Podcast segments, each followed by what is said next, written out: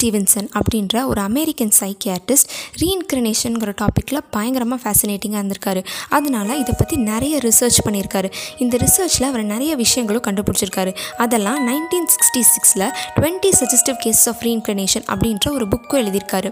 Early two தௌசண்டில் அமெரிக்காவில் ஒரு ஆறு வயசு பையன் எனக்கு பூர்வ ஜென்மத்தோட ஞாபகம்லாம் இருக்குது நான் எப்படி வளர்ந்துருக்கேன் எப்படி செத்தேங்கிறது எனக்கு ஞாபகம் இருக்குது அப்படின்னு சொல்லி சொல்லியிருக்கான். ஸோ இதெல்லாம் உண்மைதானா? இல்லை கட்டுக்கதையா? Welcome to let's explore with me நம்ம சைக்கியார்டிஸ்ட் இயான் ஸ்டீவன்சன் இந்த ரீஇன்க்ரினேஷன் பற்றி படிக்கிறதுக்கு வேர்ல்டு வைடாக மூவாயிரம் கேஸ் ஸ்டடீஸை கூட்டிகிட்டு வராரு. இவங்க மூவாயிரம் பேத்துக்கிட்டேயும் இந்த மாதிரி உங்களுக்கு பூர்வ ஜென்மம் ஞாபகம் இருக்கா? இல்லை உங்களுக்கு வந்து ஏதாச்சும் வந்து நடந் புதுசாக நடக்கிற விஷயம் வந்து முன்னாடி நடந்த மாதிரி ஃபீலிங் இருக்கா? அப்படின்னு சொல்லிட்டு கேட்டப்போ நிறைய பேர் வந்து நிறைய விதமாக சொல்கிறாங்க பட் அதெல்லாம் வந்து ரொம்ப ரொம்ப சின்ன விஷயமா தான் இருந்திருக்கு. இது மேமே டில்லி மிஸ் அண்டர்ஸ்டாண்டிங்காக கூட இருக்கலாம் அப்படின்னு சொல்லிட்டு நிறைய பேர் சொன்னாங்க. ஸோ நெக்ஸ்ட் டைம் ரொம்ப செலக்டிவாக இருக்கணும் அப்படின்றக்காக ஒரு இரநூறு பேர் பர்த் மார்க்ஸ் அப்புறம் பர்த் டிஃபெக்ட்ஸ் பிறக்கும் போதே ஏதாச்சும் ஒரு டிஃபெக்டோடு பிற பிறந்திருக்கிறவங்கள கூப்பிட்டு இன்வெஸ்டிகேட் பண்ணியிருக்காங்க. அதில் நிறைய பேர் பயங்கர இன்ட்ரெஸ்டிங்கான விஷயத்தெல்லாம் சொல்லியிருக்காங்க.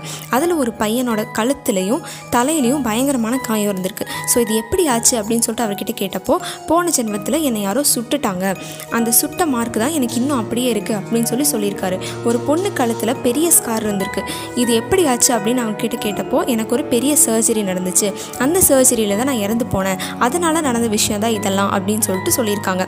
ஸோ இதெல்லாம் ப்ரூவ் பண்ணுற விதமாக ஏதாச்சும் இருக்கா அப்படின்னு சொல்லிட்டு தேடி பார்த்தப்போ சில டெத் ஃபோட்டோஸ் அதுக்கப்புறம் அட்டாப்சி ரிப்போர்ட்ஸும் கிடச்சிருக்கு. ஸோ இவங்க சொல்கிறதெல்லாம் கிட்டத்தட்ட ஓரளவுக்கு உண்மை தான் அப்படின்னு சொல்லிட்டு அவர் ப்ரூவ் பண்ணுறாரு இதை பற்றி தான் நைன்டீன் சிக்ஸ்டி சிக்ஸில் டுவெண்ட்டி சஜஸ்டிவ் கேஸ் ஆஃப் ரீஇன்க்ரினேஷனுங்கிற புக்கே எழுதுறாரு. பட் இது அவர் வந்து ரிசர்ச் பண்ணப்போ யாருமே இதை ஏற்றுக்கல அவர் டாபிக் விட்டு ரொம்ப வெளியில் போகிறாரு இதெல்லாம் வந்து நம்புற மாதிரியே இல்லை அப்படின்னு சொல்லிட்டு யாருமே அதை வந்து சஜஸ்ட் பண்ணிக்கவே இல்லை. பட் இப்போது ரீஇன்க்ரினேஷன் அப்படின்ற டாப்பிக்கு பேசிக்காக இருக்கிறதே இந்த புக்கு தான். இப்போது அந்த ஆறு வயசு பையன் அந் அது என்ன மேட்டர் அப்படின்னு கேட்டிங்கன்னா ஆமாம் ஜேம்ஸ் லேனிங்கர் அப்படின்ற ஒரு ஆறு வயசு பையன் அமெரிக்காவில் அவனோட ரெண்டு வயசுலேருந்து ஏர்ப்ளைன்ஸ் வச்சு விளாட்றது ரொம்ப பழக்கமாக்கியிருக்கான். சின்ன குழந்தைங்க ஏரோப்ளைன் வச்சு விளாட்றது ஒரு பெரிய விஷயம் இல்லைன்னு சொல்லிட்டு அவங்க அம்மா அப்பாவும் விட்டுட்டாங்க. அப்புறம் அவனுக்கு நிறையா நைட்டில் கனவு வருமா அந்த கனவில் நிறைய ஏர்க்ராஃப்ட்ஸ் வெடிக்கிற மாதிரி வாரில் இருக்கிற மாதிரி இந்த மாதிரிலாம் கனவு வருமா அதையும் அவங்க பேரண்ட்ஸ் பெருசாக எடுத்துக்கல.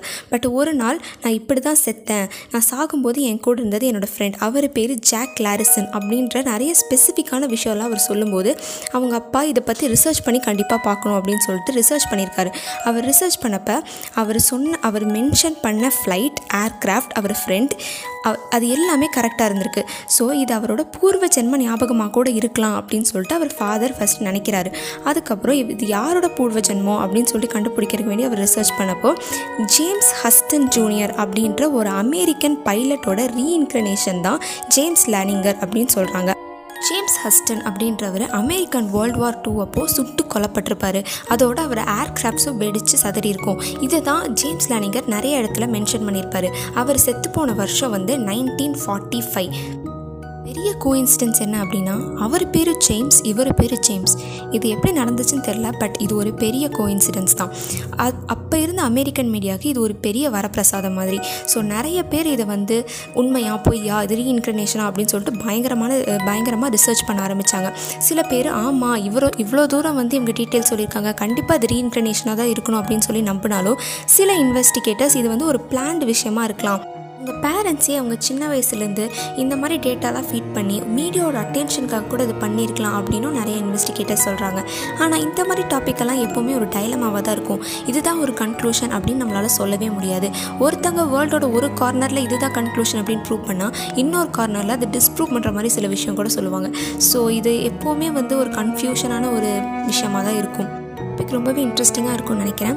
ஸோ நெக்ஸ்ட் வீக் இன்னொரு டாப்பிக்கில் உங்களை வந்து மீட் பண்ணுறேன் அது வரைக்கும் டேக் கேர்